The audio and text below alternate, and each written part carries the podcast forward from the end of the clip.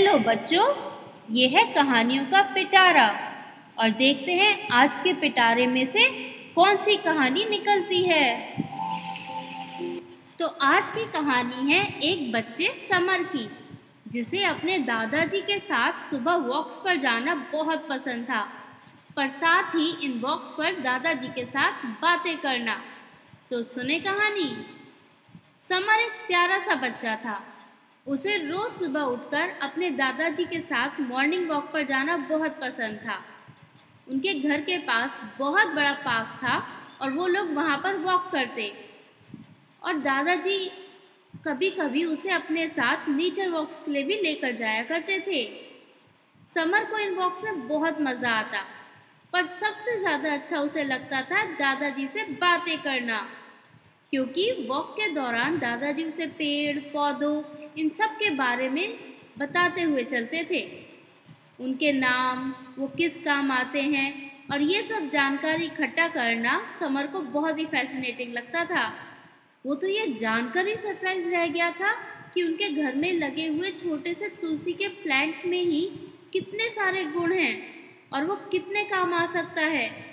ये सब बातें सुनकर उसको अलग अलग पेड़ों, पौधों के बारे में जानना, उनके बारे में चीज़ें इकट्ठे करना, इन सब चीज़ों के बारे में उसका इंटरेस्ट काफ़ी बढ़ गया था। और वो उनके बारे में सब डिटेल्स कलेक्ट करता रहता था। एक बार दादाजी ने उसे नीम प्लांट के बारे में भी काफ़ी कुछ बताया। जैसे कि नीम की पत्तियाँ हमारी स्किन के लिए बहुत अच्छी होती हैं। और यहाँ तक कि नीम की डंडी से लोग पहले ब्रश किया करते थे। और उससे दांतों और मुँह की काफ़ी प्रॉब्लम्स ठीक होती हैं। ये सब बातें समर को जादू की तरह लगती और वो घर आकर कोशिश करता कि सब बातें अपनी कॉपी में लिख ले। इस तरह से उसने अपनी एक डायरी बना रखी थी जिसमें वो लीव्स चिपका कर उनके बारे में सारी बातें लिखता था। एक बार समर के स्कूल की तरफ़ से बच्चे पिकनिक पर जा रहे थे। सब लोग काफ़ी एक्साइटेड थे और बस में खूब मस्ती करते हुए वो लोग पिकनिक स्पॉट पर पहुँच गए। वो पिकनिक के लिए एक लेक पर आए थे। बहुत ही सुंदर जगह थी। समर को तो वैसे ही इतनी ग्रीनरी बहुत अच्छी लगती थी। वो अलग अलग टाइप की लीव्स ले जाकर दादाजी को दिखाना चाहता था। टीचर्स ने सब बच्चों को इंस्ट्रक्शंस दी और फिर सब बच्चे खेलने लगे। सबको बड़ा मज़ा आ रहा था वहाँ पे इतनी बड़ी जगह में खेलने पर। और टीचर सब पर नज़र रखे हुए थे। तभी एक बच्चे विनय की ज़ोर से आवाज़ आई। वो भागते भागते गिर पड़ा था और पैर में थोड़े स्क्रैचेस लग गए थे। समर उसके पास ही था इसलिए दौड़कर वहाँ उसके पास पहुँच गया। तभी सभी टीचर्स भी आ गए। चोट लगी देखकर टीचर ने जल्दी से फ़र्स्ट एड किट के लिए ड्राइवर को फ़ोन किया और आने को कहा। पर यह क्या? ड्राइवर तो वहाँ था ही नहीं।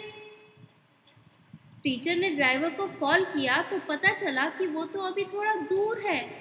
उसे लगा कि अभी तो बच्चों को काफ़ी टाइम लगेगा तो थोड़ा बाहर काम से आ गया था।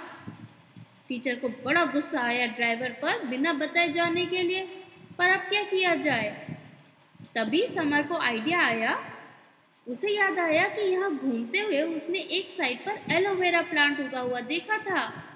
उसे वो वॉक याद आई दादाजी के साथ की जब दादाजी ने उसे एलोवेरा प्लांट के बारे में काफ़ी इंटरेस्टिंग बातें बताई थी। और ये भी कि उसमें ऐसे गुण होते हैं जिससे चोट जल्दी ठीक हो जाती है और जर्म्स और इन्फेक्शन नहीं होते। और इसका यूज़ काफ़ी सारी चीज़ें बनाने में होता है।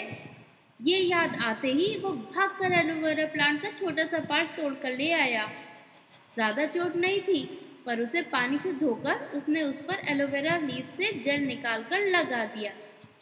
विनय को भी उससे थोड़ी ठंडक और रिलीफ मिली। टीचर्स ने समर की बहुत तारीफ़ की। उसने टीचर्स को अपनी प्लांट्स की कॉपी दिखाई और दादाजी के साथ की वॉक्स के बारे में भी।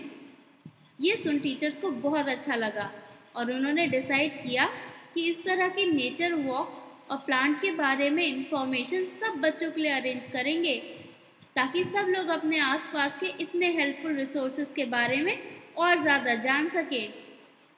तो बच्चों, ये थी आज की कहानी। कैसी लगी ये कहानी? अब अगले कहानी कल सुनेंगे।